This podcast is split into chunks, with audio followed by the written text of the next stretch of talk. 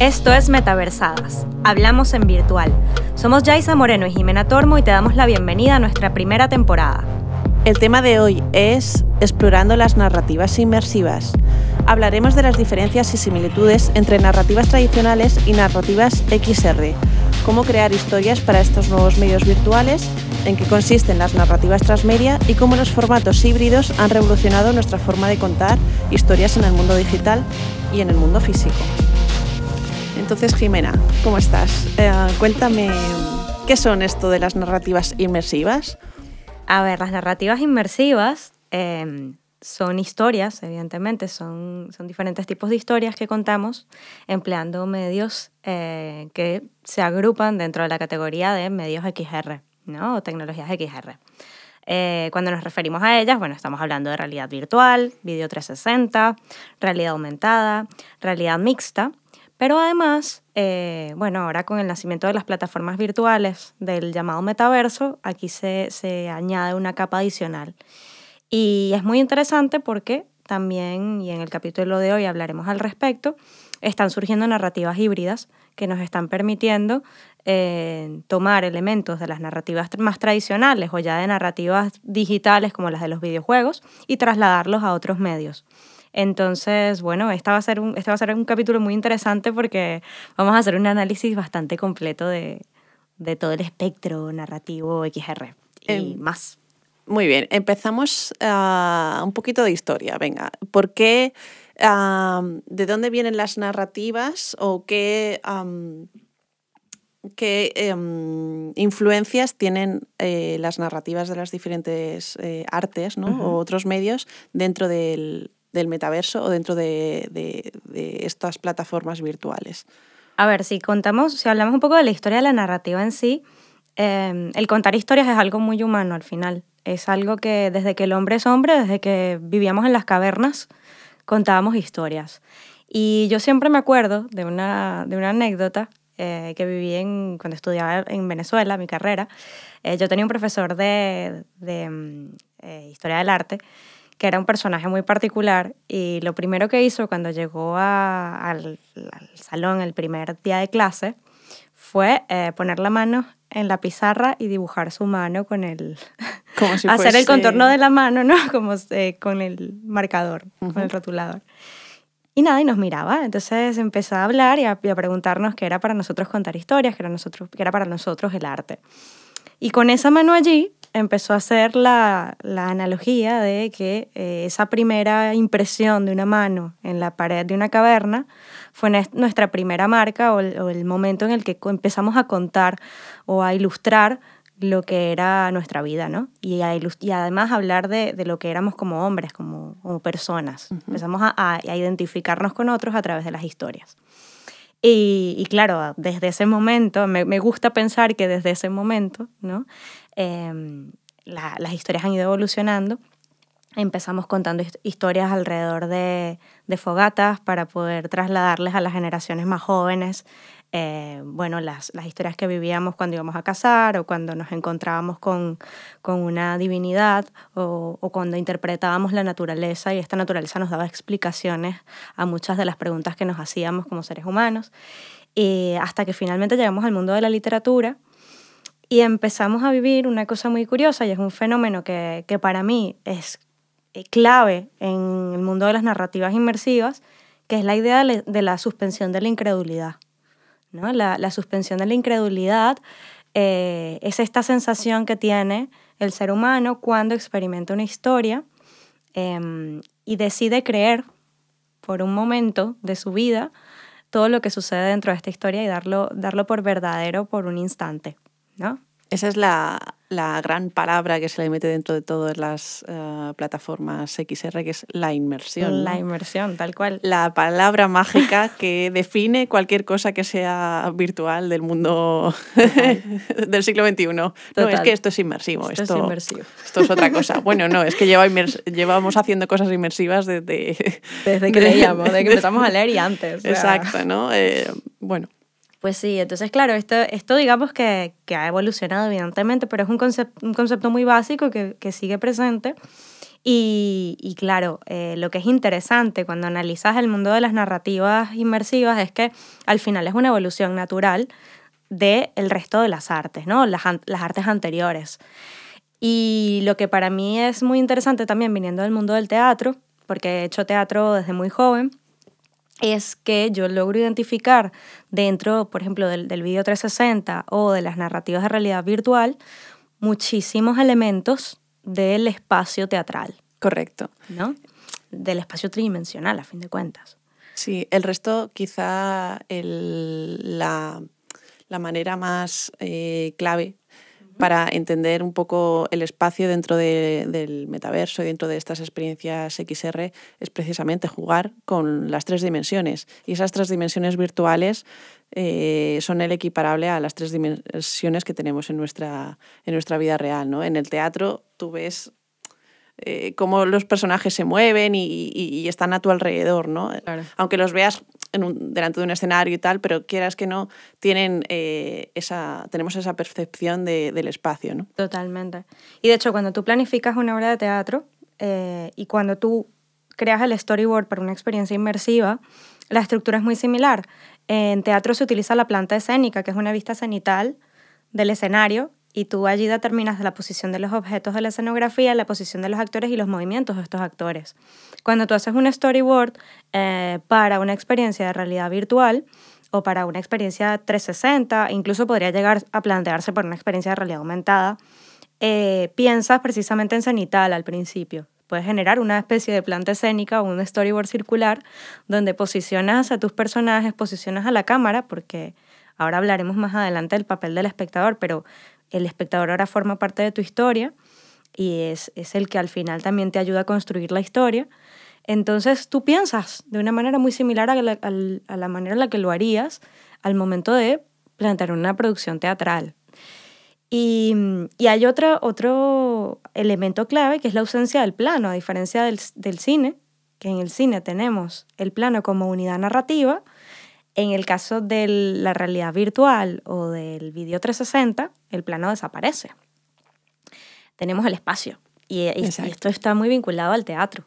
Claro, porque nuestros ojos, eh, eh, quieras que no, cuando hacemos una experiencia, sobre todo 360, ¿no?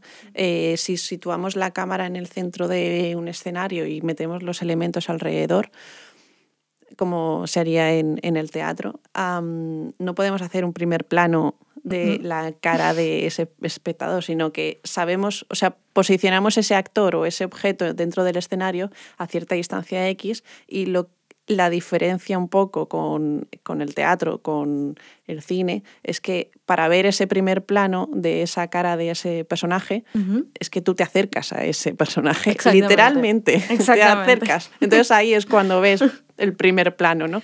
Pero en el fondo, si no te puedes acercar porque no tienes esos seis grados de, de libertad y simplemente tienes tres, es decir, solo puedes rotar la cabeza y no te puedes mover en ese entorno espacial, en cierto modo se rompe esa eh, libertad de poder acercarte. Pero eso no quiere decir que, sea peor, sino simplemente que además tienes más grados y más cobertura para mirar, ¿no? Es decir, si tú estás, por ejemplo, en un concierto, en un, eh, imagínate un, un, auditorio en el que tú estás viendo música, lo que sea, ¿no? Y hay una cámara 360, o sea, si si nos pasamos a, la parte producción, ¿no? de cómo se genera, hay una, una, cámara 360 que está o en el centro del escenario o entre el escenario donde están los músicos y está el público. ¿no? Pero tú puedes girar la cabeza y ver al público y puedes girar la cabeza y ver a, los artistas ¿no? que están encima del escenario. Entonces eso te permite un poco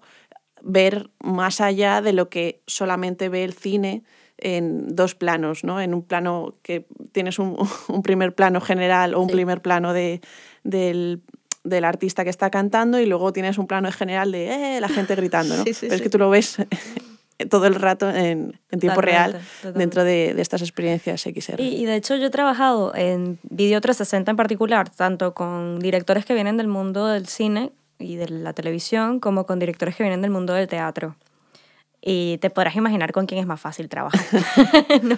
Quienes entienden más rápido, no, es que sea más fácil o menos fácil, pero entienden mucho más rápido el medio los que vienen del mundo teatral, porque piensan en el espacio, que los que vienen del mundo del cine o, del, de la televisión, que, que, piensan en planos.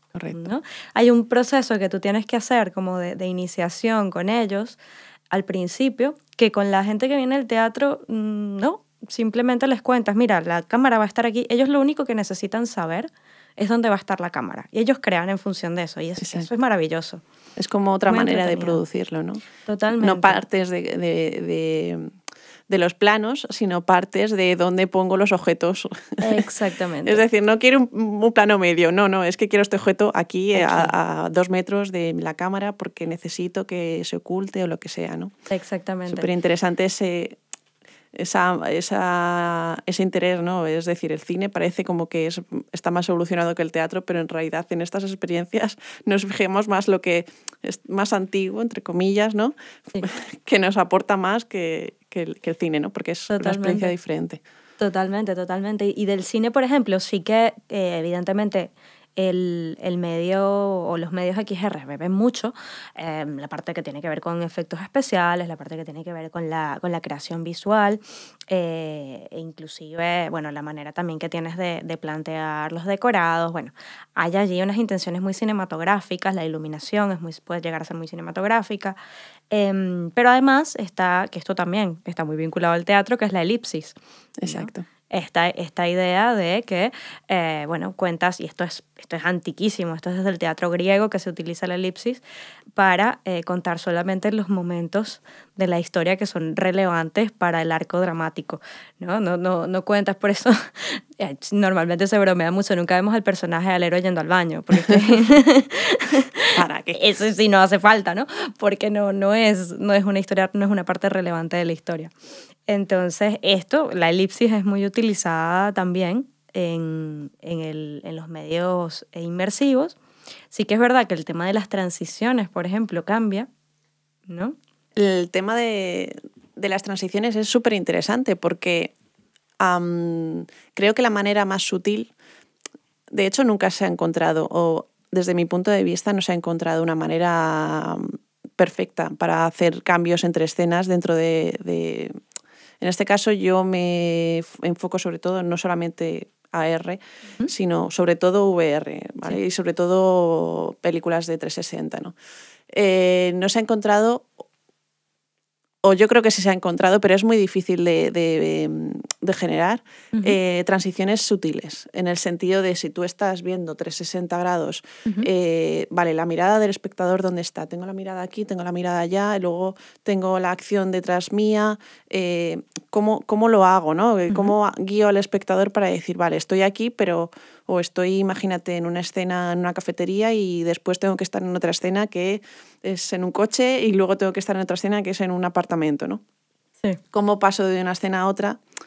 Teniendo en cuenta de que el espectador eh, no es ajeno a la historia, sino que es el propio protagonista de la historia, entre comillas, ¿no? Sí. Depende de las historias, ¿no? Pero en la mayoría de las veces es así pues se usan muchos recursos uh -huh. y desde mi punto de vista los mejores están en las mejores escenas de cine, uh -huh. que es precisamente primero eh, de, del cine antiguo, del cine sí. de, de los 90, bueno, 80, 90, que es el uso, por ejemplo, de la luz, ¿no? Uh -huh. El hecho de, de, que tú cojas y ilumines a un personaje y el resto de la escena esté muy, muy, muy poco iluminado y muevas a ese personaje, ¿no? Uh -huh. El poder mover a este personaje y tú sigues a la mirada a este personaje, uh -huh. ya estás guiando al espectador y lo mismo se va detrás de una puerta uh -huh. y pum, ahí ya cambias de escena con un fade out o con sí. lo que sea, ¿no? Sí, sí, Esto se, sí, se usa en el cine, ¿no? Muchísimo, además, y se usa también en, en las experiencias eh, inmersivas. Total. Después, uh, el uso de los objetos del espacio, ¿no? Claro. El hecho de que tú pongas, por ejemplo, um, diferentes, eh, por ejemplo, si quieres, uh, estás dentro de una ciudad, ¿no? Y a lo mejor pones un, un árbol en primer, en primer, en, en, primer plano, no, más cerca del usuario, ¿no? Uh -huh. y, y, luego pones al, a uno de los protagonistas de la historia por detrás de ese árbol en el momento en el que pasa por el árbol, digamos, como que tapa al personaje, por lo tanto ahí sí puedes hacer un corte, ¿no? Y esos, ese tipo de cortes es, son similares de los que se hacen en cine. Sí, totalmente. Pero claro, la diferencia entre es que el cine te encaja las imágenes, una te encaja los planos, ¿no? Es decir, con un barrido o, con una... O un corte incluso. un corte o una manera de, de, guiar al espectador para que no lo vea muy un cambio muy brusco, ¿no? ¿Qué, pasa en, en, las experiencias de VR? Pues se hace un poquito de la misma manera, pero claro, a nivel de producción, cuando piensas cómo generar eso, es lo que tú decías, ¿no? Pongo la cámara en el medio, ¿no? Intentando que si se va a mover, se mueva, pero intentando que no se mueva, en este caso por, el, eh, por la, la, estructura de 360, que solo si tienes 3 grados de libertad. Y claro, ¿qué haces? Pones los elementos más cerca o más lejos, como si fuese, como si estuviesen eh, puestos en diferentes circunferencias, más grandes o más pequeñas, poniendo al protagonista en el centro. Esa colocación de los elementos es clave para poder generar esos cortes. Y eso es lo que va a generar una narrativa fluida y sutil. Y esto es muy complicado de conseguir y de manera... o sea, tienes que ser un virtuoso para que quede limpio. Y hay otro tema también, que yo esto se lo digo mucho a los alumnos, em, a los que les he dado clases de, de UR. Em, es importante entender también que hay una, como en el mundo real, hay una especie de distancia de seguridad que tú tienes que, que, cumplir, ¿no? O que tienes que respetar con respecto al usuario. Y esa distancia de seguridad es muy, muy similar a la distancia que tienes en el mundo físico. Y sí, evidentemente, una de las razones es, en el caso, por ejemplo, de las cámaras 360, el, tema de, de, los cortes por, por el stitching, ¿no? Al, al unir dos cámaras hay un ángulo ciego entre cámaras que eh, si la persona o el objeto está muy cerca, pues va a sufrir cortes y vamos a perder información. Pero más allá de eso, en términos narrativos, el hecho de que tú, por ejemplo, coloques un objeto demasiado cerca de la cámara o a un personaje demasiado cerca también o, dentro de, este, de, esta, área de seguridad, eh, lo que genera es una sensación de invasión, invasión. importante, ¿no? Y, y, depende también del tipo de experiencia que quieras generar. Si tu objetivo es precisamente que el, que el usuario se siente invadido por unos cuantos segundos, adelante. Pero eh, es importante entender que eso genera reacciones negativas o rechazo de, por parte del usuario cuando está viviendo las experiencias. ¿no? E incluso en, en, detalles muy sencillos como la posición de, de, una interfaz. Totalmente. Dentro del entorno. ¿no? Totalmente. De hecho, esto eh, aquí mm, yo me quejo muchísimo. Bueno, no es que me queje muchísimo, sino que yo lo veo muy claro porque tengo un background de 3D, pero a todos los diseñadores gráficos que vienen a intentar meter una interfaz 2D dentro del mundo 3D, cometen siempre el mismo fallo. y es ponerte una interfaz PAM en, la, cara, gigantesco, ¿sabes? Y yo digo, grande además, que tú dices, mira. Que es gigantesco y que ¡pam! Y, y, yo siempre digo, ¿qué hacéis? Por Dios. Y si no es en plan, bueno, si no vamos a meter botones aquí que no molesten en los pies. Y yo, a ver, ¿Tú sabes la, la, incomodidad que es mirar a unos pies para activar un botón? no, o sea, quiere decir, tú tienes en, los ángulos, eh, en un ángulo eh, horizontal de la cabeza del usuario tienes más o menos 60 grados de libertad para que el usuario se sienta cómodo. Y en un ángulo, digamos, vertical, tienes unos 40 grados, es decir, girando la cabeza de arriba a abajo, más o menos. Si tú pones la interfaz fuera de esas distancias de seguridad, le estás haciendo al usuario que mueva demasiado la cabeza y eso es súper incomodísimo. Te saca de la historia completamente. No es que te saque, sino que, que, que es, eh, es muy incómodo, ¿no? Y luego, por otro lado, yo en cara a las interfaces siempre digo, por favor, utilizar la Z. Es decir, no pongáis, o sea, ahí, ahí ah, no pongáis toda la interfaz muy cerca del usuario eh, hay una correlación de, datos, bueno, de, distancias en las que tienes que poner la, interfaz a un metro de distancia si realmente eh, puede estar a un metro. Es decir, tú imagínate la vida real que tienes, por ejemplo, una televisión. Que va por ahí, va, va, a pensar cómo pondrías tú un objeto de ese tamaño en el mundo real. Exacto, tú tienes una televisión ¿vale? Y esa televisión mide lo que sea. Y a lo mejor tú estás en tu sofá y, lo, y la ves a la televisión a dos metros de, de, de, tu cara.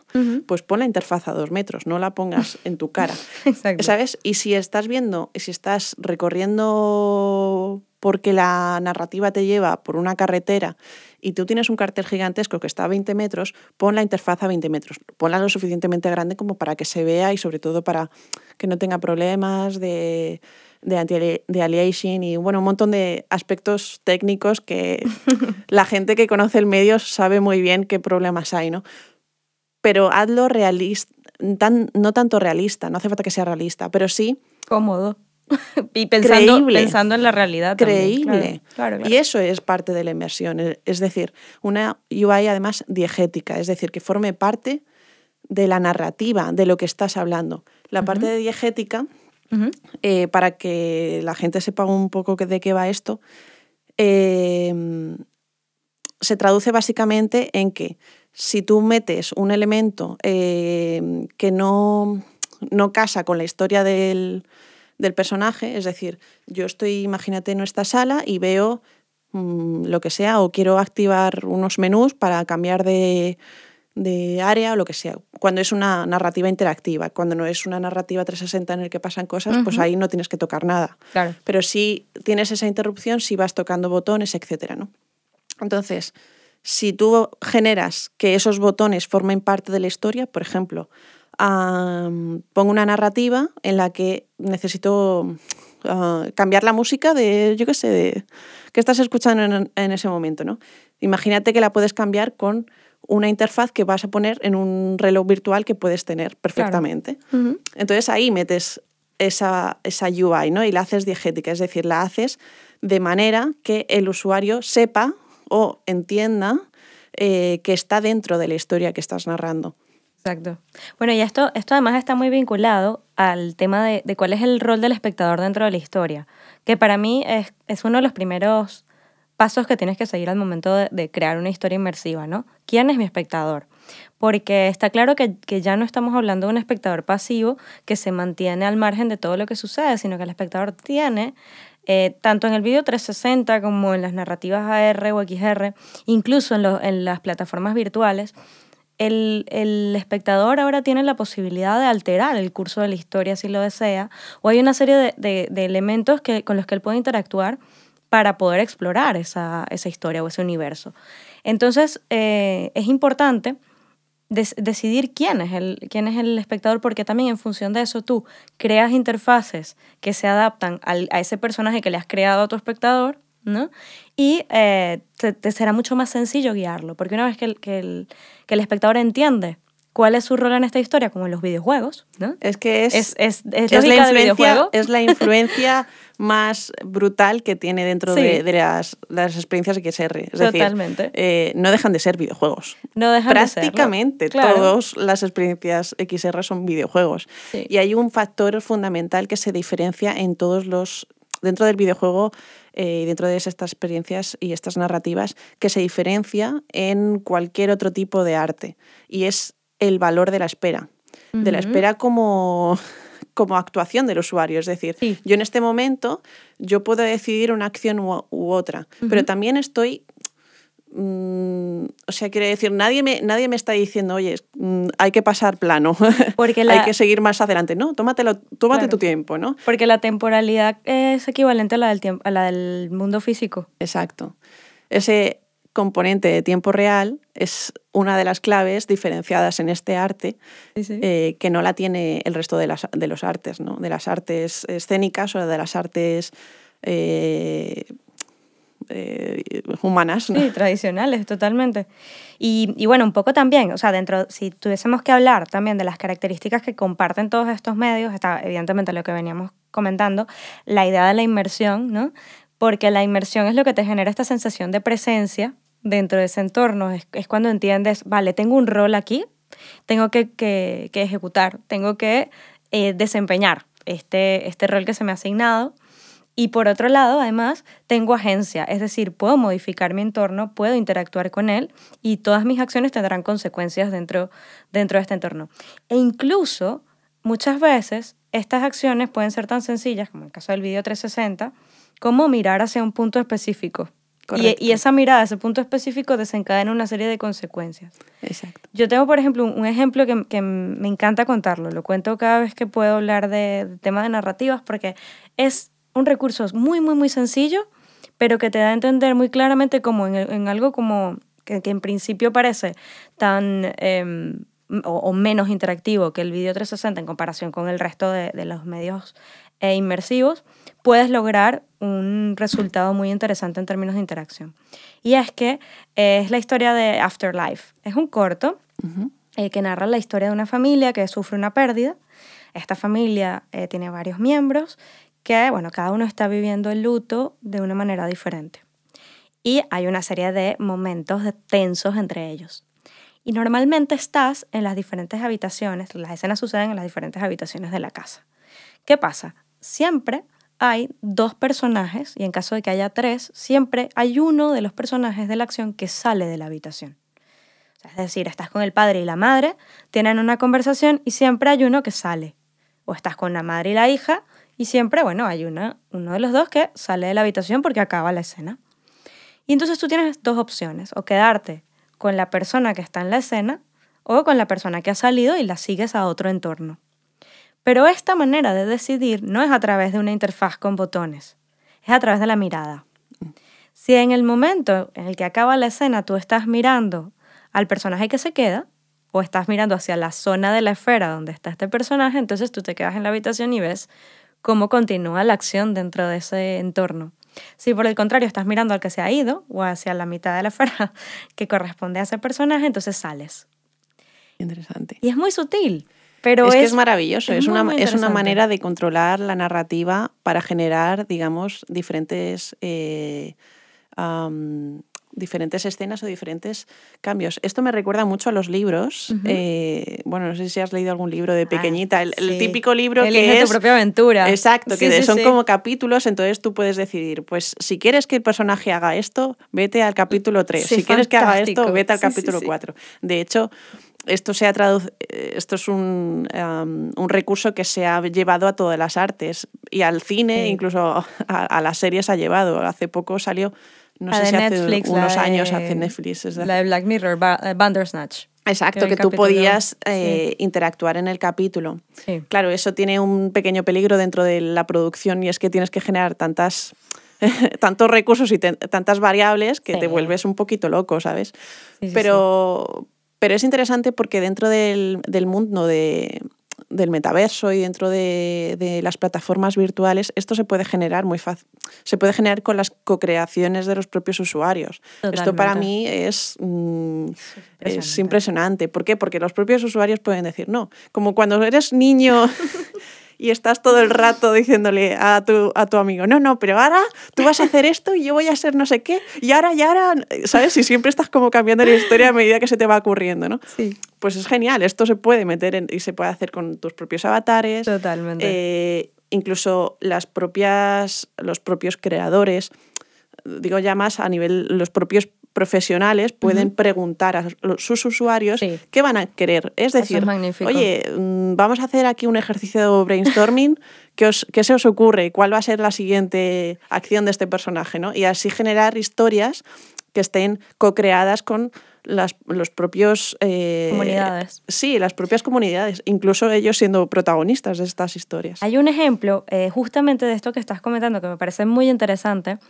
Em, que es, eh, bueno, todo el mundo habrá, la gente que está ahora en contacto con el mundo de los NFT, NFTs, eh, estará muy en contacto con un proyecto que se llama Bored Ape Yacht Club. Y es, es eh, un proyecto que se ha hecho muy famoso, son imágenes de monos. en principio eran imágenes de monos y poco más. Y la gente ha gastado unas cantidades inmensas de, de pasta en estos personajes. Pero bueno, en principio el proyecto empezó con, te compras tu imagen de tu mono, ¿vale? Eh, arte generativo, o sea, cada mono es único, específico, cada uno tiene un grado de rareza, por lo tanto, dependiendo de la rareza, como en todos los proyectos NFTs, pues tienes más valor, menos valor. ¿Qué pasa? Esto lo han llevado al siguiente nivel. Ahora ya, bueno, se ha creado el entorno de Board Ape Yacht Club, donde están en el club, ya, ya tienen su, su club virtual, donde se pueden reunir las personas de esta comunidad. Les han dado también, desde que compraron su mono, les han dado avatares para poder entrar o ropa para avatares. Realmente creo que han empezado más bien por, por la ropa, para de Centraland, para Sandbox. Entonces la gente que tiene este mono ya empieza a tener assets asociados a esta historia. Pero un caso que llama mucho la atención es el de un personaje que se llama Jenkins de Ballet, que este es, una, es un escritor que compró uno de estos monos.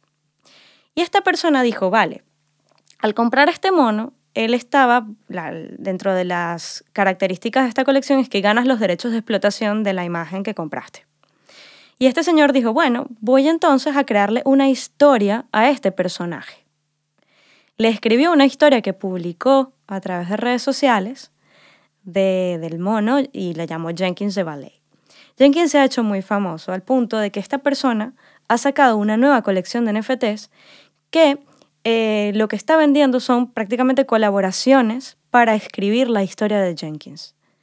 La gente ha comprado diferentes grados de colaboración, o sea, cada, NFT o cada tipo de NFT está vinculado a un grado de colaboración. Eh, puedes escoger, por ejemplo, si escoges el más básico, puedes escoger cuál es el género de la, de la biografía que le están escribiendo al mono. Eh, si es de terror, si es romance, si es suspenso, si es misterio, lo que sea. Eh, si compras el siguiente nivel, por ejemplo, entonces ya puedes escoger, decidir más cosas dentro de la historia. Eh, y si compras el tercero, entonces ya tu personaje mono, si formas parte de la comunidad, va a aparecer dentro de la historia. Entonces, además, esta persona recibe una cantidad de ofertas para generar series, para generar una cantidad de historias transmedia o crossmedia vinculadas a la historia principal del mono. Y es un proyecto que vive muy de la mano del metaverso y muy de la mano de, la idea de, de, esta comunidad de usuarios que crean una historia todos juntos. Qué interesante. sí. es muy interesante porque, claro, es, es, un mono al fin y al cabo. Que dices. Es una imagen de un mono que al final sí, sí. ha, ha, escalado hasta este punto y ahora les, les va a permitir crear una cantidad de, de, historias interactivas, una cantidad de historias donde van a involucrar a la comunidad. Y para mí eso es el espíritu también volviendo a lo que comentábamos ayer de la colaboración y la co-creación en el metaverso. Sí, la verdad, yo tengo otra, otra pequeña anécdota que, bueno, me han contado, tampoco tengo, uh, no he jugado mucho, pero eh, dentro del mundo de los videojuegos existen estas eh, historias paralelas a, a, la historia principal. Uh -huh. Es decir, me voy a centrar en un videojuego que es el GTA. Sí. Eh, el GTA ahora mismo ha generado Impresionante. una barbaridad sí. de, de, de historias porque claro, es un juego en el que tú tienes tus misiones, tú tienes tus protagonistas y, tus acciones que hacer, ¿vale? Pero llega un momento en el que tú te puedes comprar coches, puedes tener roles de ser policía, ser bandido, ser no sé qué, o sea, se han generado guetos, eh, puedes ir a, a, a, pelearte con el otro, puedes hablar con no sé quién. Eh, es decir, se ha generado toda una ciudad interactiva en la que tú puedes coger cualquier rol interactivo. para, para meterte ahí y, y, y, ver qué pasa. Y a lo mejor no haces nada de lo que tendrías que hacer en el, en el, en el juego original, es decir, no sigues ninguna historia, pero no. tú generas historias dentro del mundo del videojuego y generas narrativas porque eres el protagonista de una parte de la historia del juego. Totalmente. Y es súper interesante y bueno, aquí, aquí hay tomate muchísimo. Aquí para largo, sí, sí. Pero sí. volviendo un poquito al, al tema de, de cómo uh -huh. se generan eh, a nivel de producción las, sí. las narrativas dentro del mundo XR, yo quiero centrarme en un tema en concreto sí. y es las interacciones, ¿no? Uh -huh. Es decir, cómo, cómo, los usuarios han pasado o cuáles son las maneras en las que pueden interactuar, uh -huh. eh, cosa que no hacen en otras artes, ¿no? Es decir, sí. en el cine no interactúas con nada, ves y comes palomitas. En sí. el teatro, eh, bueno, si quizás es un teatro más de improvisación, quizá puedes eh, aportar, porque siempre hay muchas obras de teatro que permiten un poco esa interactuación o o, o incluso en, en, en, la literatura, ¿no? que tú vas leyendo y sí que es verdad que existen libros en los que puedes eh, buscar tu historia, pero no tienes más no interacción nivel, más, claro. más allá. ¿no? Uh -huh. Y en los mundos de los videojuegos sí que tienes un montón de interacciones. Pero ¿qué pasa? Que en el mundo del XR o en las interacciones XR, sobre todo a, en el, me voy a centrar sobre todo en la que es más AR. Porque hay, un, hay una anécdota que tengo súper curiosa de, de, mm, de un minijuego que hicimos eh, bueno, hace tiempo que era una experiencia de, realidad aumentada para, para, una empresa de farmacéutica. ¿no? Eh, simplemente, bueno, lo que teníamos que hacer era eh, generar como unas, unas bolas, ¿no? Y había como unos dominos, un, era como unas, unas piezas de dominó virtuales. Entonces tú tenías tu móvil, ¿vale? Lo cogías, entonces en tu móvil te aparecía una bola, una esfera. Y claro, en función de cómo ponías la posición del móvil, las esferas estaban eh, con realidad aumentada en, este, en, una mesa. ¿vale? Entonces tú podías, eh, con la interacción de eh, arrastrar con el dedo la pantalla del móvil, podías mover esa bola para, para digamos, que se cayesen las piezas de dominó. Algo súper sencillo que dices, ostras, esto es una experiencia súper chorra, ¿no? Pero ¿qué pasa? Que las interacciones no están integradas todavía en cómo la gente las puede interpretar. Porque claro, cuando les dábamos el móvil a las personas para que usasen esta experiencia, realmente es una experiencia de, bueno, en ese caso era realidad mixta porque esas, esas piezas de dominó sí que estaban integradas en una mesa, ¿no? Y tú te podías mover con el móvil. Hay un, había un proceso de rastreo de, de, traqueo del Tú podías acercarte o alejarte o moverte alrededor y las bolas pues las veías en 3D, ¿no? ¿Qué pasa? Que la gente se quedaba quieta. claro. Y decía, ¿qué tengo que hacer? Y yo, ¿cómo? o sea, te puedes mover por tu espacio. Y eso ¿cómo? O sea, la gente no interpretaba, no sabía cómo interactuar. ¿Por qué? Porque estaban acostumbrados a, en plan, pero no se hacen grandes, se hacen pequeños. Y hacían un gesto que a mí me llamaba mucho la atención, porque hacen... exacto, hacían el, gesto típico cuando tú tienes una imagen y la quieres ampliar, que es... Eh, se llama pinch, eh, ¿no? que es, o span, que es eh, para los radiofónicos, tú coges el dedo índice y el dedo pulgar ¿no? y lo tienes pegado, pegado a la pantalla y, y lo, los abres, ¿no? abres los dos dedos, entonces como amplías la pantalla. Entonces querían hacer eso para hacer las bolas más grandes. Y yo, es que no se trata de hacer las bolas más grandes, se trata que tú te acerques a, la mesa. Pero no, no, no, se quedaban todos locos en plan, ¿cómo? Y yo, eh, yo claro, lo, lo, veía como súper lógico, en plan de, pero no habéis, esto es AR, te puedes acercar, te puedes, mm, muévete por tu espacio, ¿no? Entonces, al final tuvimos que meter esa interacción de hacer las bolas más grandes porque la gente no sabía usar una experiencia de realidad aumentada. Porque esas interacciones son, son, básicas no son naturales, pero sí que son aprendidas culturalmente. Y esto es algo súper interesante que eh, las nuevas generaciones sí están aprendiendo de una manera increíble. Sí, sí, sí, totalmente. Y una, uno de los ejemplos que yo pongo siempre es Instagram. Instagram apenas tiene botones. Todo, prácticamente todo se hace con interacciones. Es decir, si tú haces una story, eh, eh, primero, si visualizas una story de una persona, no hay un botón de pausa por ningún lado, pero mantienes presionado la, con, el, dedo, ¿no? La pantalla de, tu móvil y se para. Es decir, se para. Es, un pause. Adelante, si tú quieres contar cómo traté yo de hacer una historia anoche, puedes contarlo perfectamente. No, pasa nada. Eh, una millennial, pero completamente boomer en ese aspecto. Eh, claro, yo necesitaba los botones. Eh, Exacto.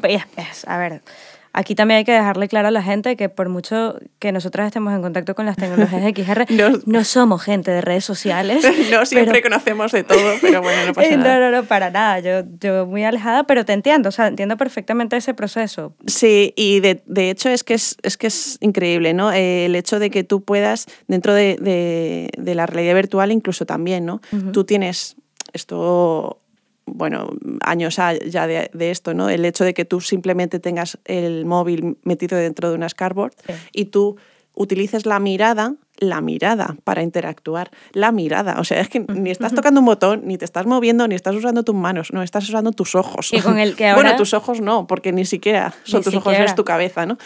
Em, que con el eye tracking ahora esto se va a llevar al siguiente nivel. ¿no? Claro. El eye tracking que van a tener muchas gafas de realidad virtual que nos van a permitir justamente que las gafas entiendan exactamente hacia qué punto del espacio estamos viendo y hacia qué punto estamos dirigiendo la mirada y por lo tanto podremos eh, presionar un botón o, o activar un elemento dentro de la interfaz simplemente mirándolo. Sí.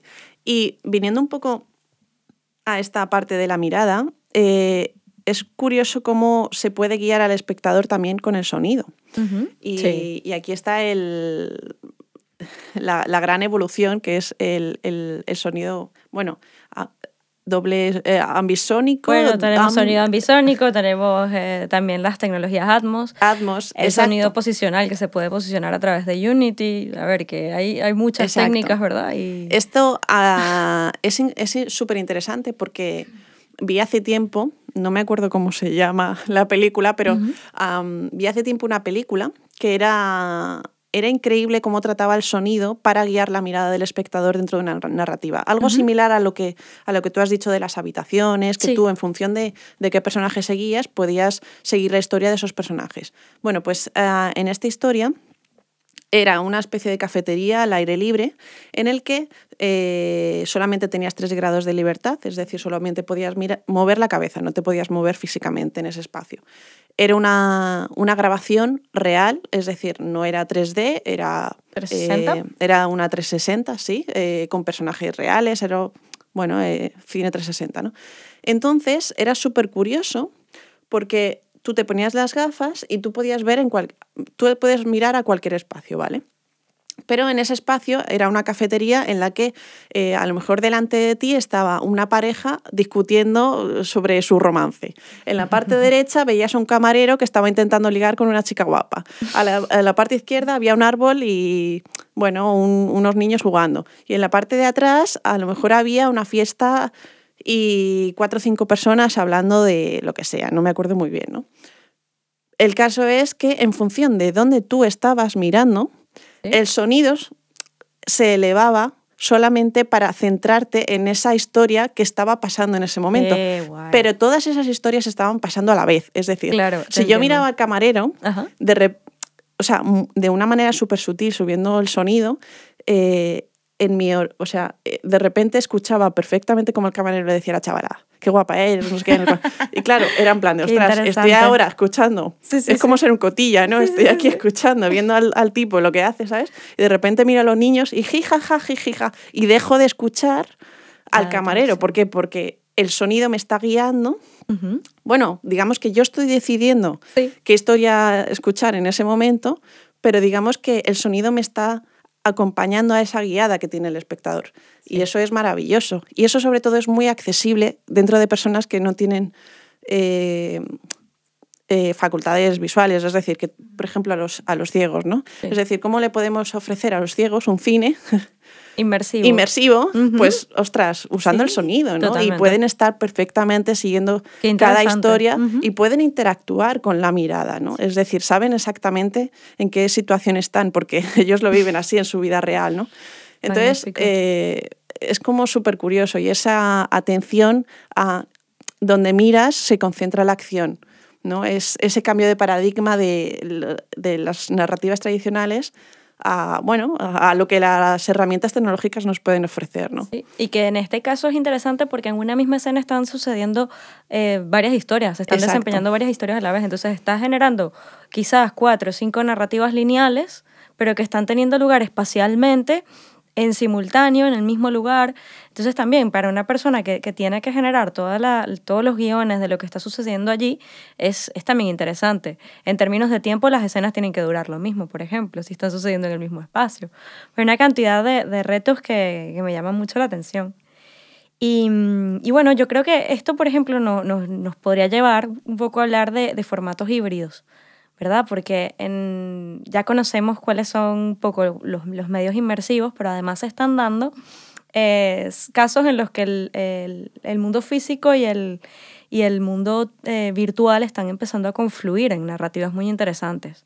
Es el caso, por ejemplo, de las instalaciones 4D que, que suceden dentro de, de espacios muy grandes, eh, naves, por ejemplo, industriales en algunos casos o, zonas locales muy grandes, donde se genera toda una experiencia en la que eh, el entorno físico está amoldado al el entorno digital. Y tú, por ejemplo, estás en una sala virtual que tiene exactamente las mismas proporciones que la sala física y además la sala física cuenta con elementos que puedes tocar y que van a tener su correspondencia en el mundo digital.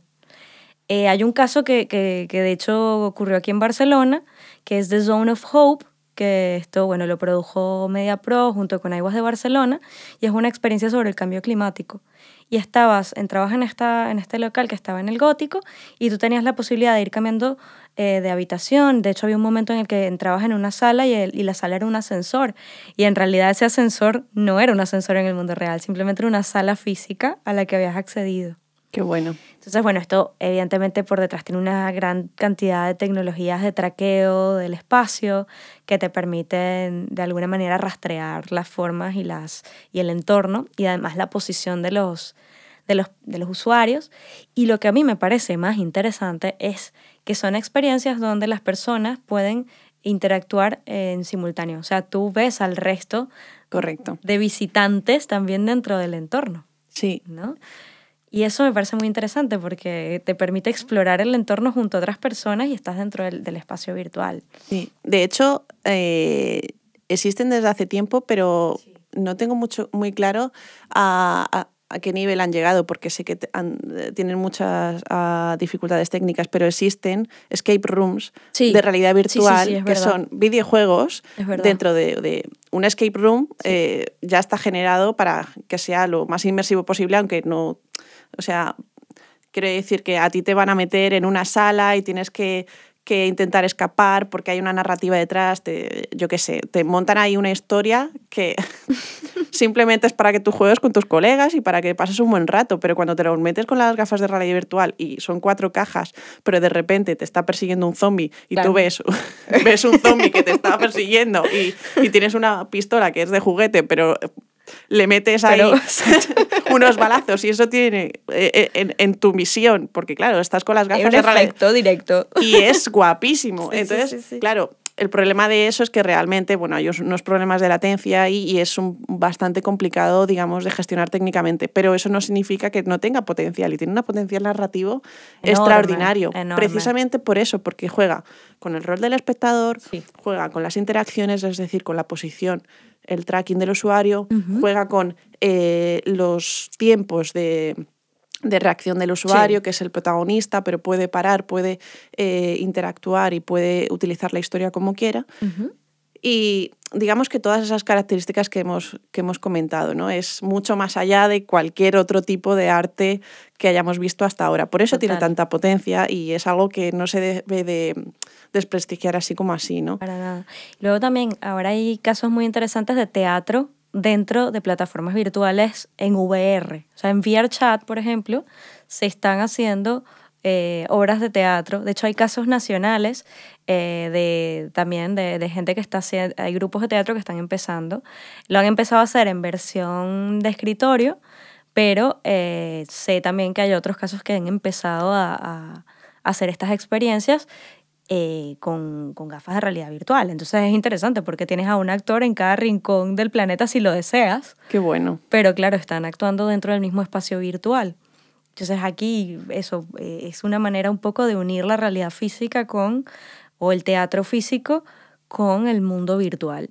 Sí. Y, y si ya no salimos un poco de las narrativas como historia, sino que lo metemos dentro de un aspecto ya social, uh -huh. ahí están las redes sociales. Claro las redes sociales, por ejemplo, eh, como medio para contar una historia, pero también como medio para socializar simplemente, ¿no? El hecho de, de te pones unas gafas de realidad virtual y, y, y, puedes meterte en un mundo Minecraft para generar ahí tus historias, estar con tus colegas eh, y hacer lo que te dé la gana, ¿no?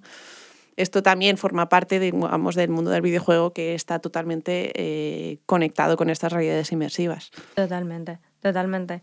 Y, y bueno, y también un poco ya para, si queremos empezar un poco a cerrar el, el tema, yo creo que es importante, porque hemos hablado de, de, de, cuáles son las características de estas narrativas, cómo se hace una historia, pero quizás es bueno un poco dejar el mensaje de qué es lo que tienes que, que plantearte antes de empezar un proyecto de este tipo. Exacto. ¿no?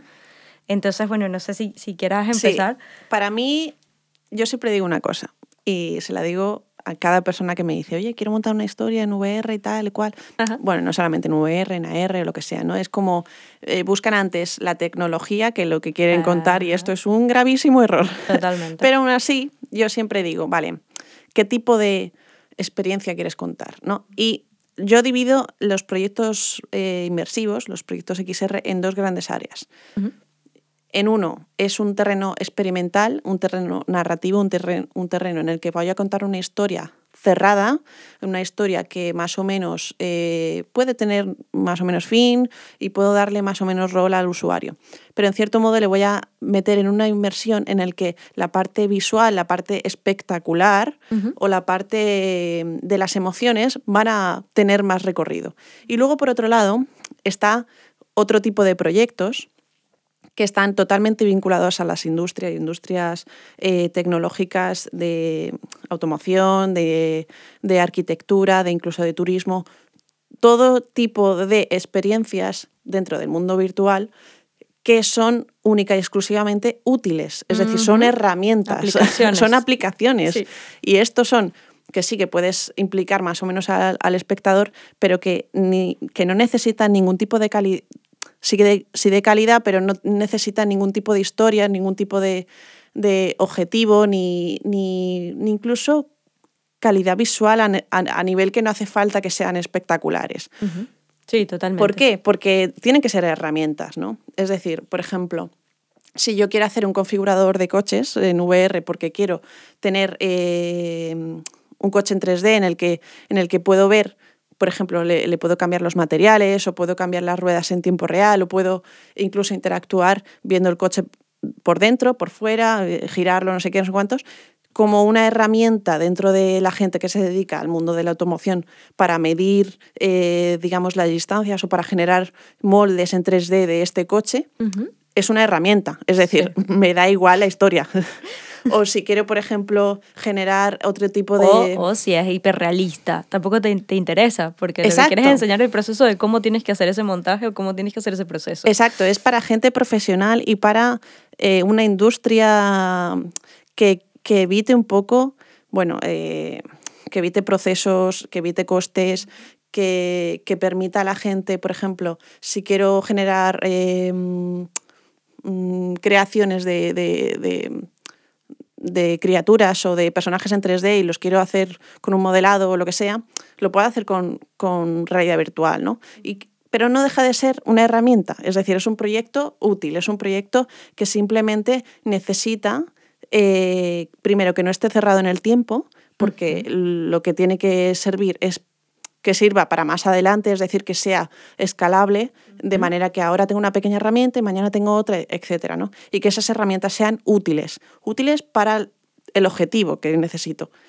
Y si no hace falta, yo siempre digo lo mismo, pero si, si, no, si no es útil para los profesionales, no te metas en este jardín, no te metas en las experiencias XR. ¿eh? Si lo puedes solucionar haciendo una web o haciendo otro producto mucho más barato, mucho más sencillo, sí. adecúate a eso, adecúate a cuáles son los objetivos y la utilidad que vaya a tener, porque si no vas a meter eh, experiencias AR, experiencias VR, vas a meter la tecnología con calzador que va a, va a producir precisamente este efecto wow y no va a tener ninguna repercusión a futuro, ¿no? Porque, porque no se va a usar. se va a quedar, se va a quedar en Se va a quedar en, un en una feria guapísima y, ya está. Y poco más. Sí, sí, y a lo mejor te has gastado mucha pasta en producirlo, porque es difícil. Y es difícil encontrar profesionales que sepan un poco hablar del tema técnicamente. Totalmente. Y producirlo. Yo, por ejemplo, a eso, que, que estoy muy de acuerdo contigo, yo creo que es importante entender muy bien el medio también. O sea, no, no solamente, exacto, la, la, la utilidad que, que, tiene esto y hacia, y cuál es mi objetivo con esto, sino también si el medio que estoy escogiendo, o sea, o, los medios que tengo a mi disposición me permiten realizarlo de una manera que me permita potenciar las, las capacidades de ese contenido o el, el potencial de ese contenido o si por el contrario este, no tiene sentido hacerlo y simplemente sigo haciéndolo de una manera más tradicional. Pero además, para mí es muy importante, y esto lo, comentaba en el capítulo anterior, el target. Exacto. ¿A quién va dirigido esto? Tenemos que entender eh, que hay una serie, y, justamente lo de las generaciones, muchas veces la gente dice, ay, sí, qué tontería, nos dividimos en millennials y boomers. No. hay unas características de, de estos grupos de personas divididos por edades que están muy asociados a la familiaridad que tiene cada grupo con la tecnología. Exacto. Entonces hay que partir también de ese punto. Hay que partir, por ejemplo, del hecho de que una persona más joven o de la generación alfa Z estará mucho más acostumbrada a lo que comentábamos antes, a ciertas interfaces, a una interfaz mucho más intuitiva y menos evidente, a que una generación millennial, por ejemplo, no querrá, y, precisamente por eh, las razones son miles, ¿no? Pero no querrá un contacto quizás eh, tan constante con una tecnología como sí que lo querrá alguien más joven. Eh, como la, la, generación de los baby boomers, em, hay, hay definitivamente tecnologías que para ellos son una barrera más que un medio para conectar con un contenido. ¿A qué te refieres exactamente, por ejemplo? No, por ejemplo, lo, realmente la, es, eh, voy por la misma línea, ¿no? El hecho de lo que tú comentabas, una persona que no entienda que debe acercarse a un objeto en el mundo AR para poder interactuar con él. Esto como bien decías antes, una persona de la generación Z eh, lo pilla en dos segundos, en dos segundos. lo tienes que explicar. Exacto. Sin embargo, si yo esto se lo, se lo muestro a mi abuelo, a mi padre, eh, pues hay que pasar por el proceso de explicación y quizás me dice, oye, pero es que era mucho más fácil que tú me mostraras esto en una web eh, donde yo viera el circulito y simplemente tocándolo le, le diera vueltas para poder mm. lanzarlo. a eso voy, ¿no? A entender muy bien cuál es la, la psicología de, del público al que va dirigido. Hay una, eh, voy a poner un apunte sobre esto, pero dentro del mundo de la XR, eh, bueno, el mundo del XR, perdón, de, del UX, la experiencia de usuario, sobre todo eh, en concreto de, del mundo del videojuego. Hay una palabra que se llama affordances, ah, que no sé exactamente qué traducción tiene en, castellano, es algo así como intuición, más o menos, ¿no? que esto permite y se utiliza sobre todo en los tutoriales o en cómo aprender a usar una tecnología o un videojuego o lo que sea, ¿no? Y siempre pongo el mismo ejemplo. Eh, no hace falta que le pongas el tochón de información de para saltar pulsa la tecla A y muévete hacia con las flechas A, WSD. No, no hace falta esto. Es decir, la mayoría de, los baby boomers o llámalos X ya saben cómo se mueve el personaje sin necesidad de que se lo digas. Es decir, eh, ya tienen una cultura gamer introducida en su cerebro porque la utilizan constantemente. Entonces no hace falta hacerle un manual de instrucciones. Y el hecho de que haya una intuición en lo que están eh, aprendiendo se, se, hace de manera muy sutil.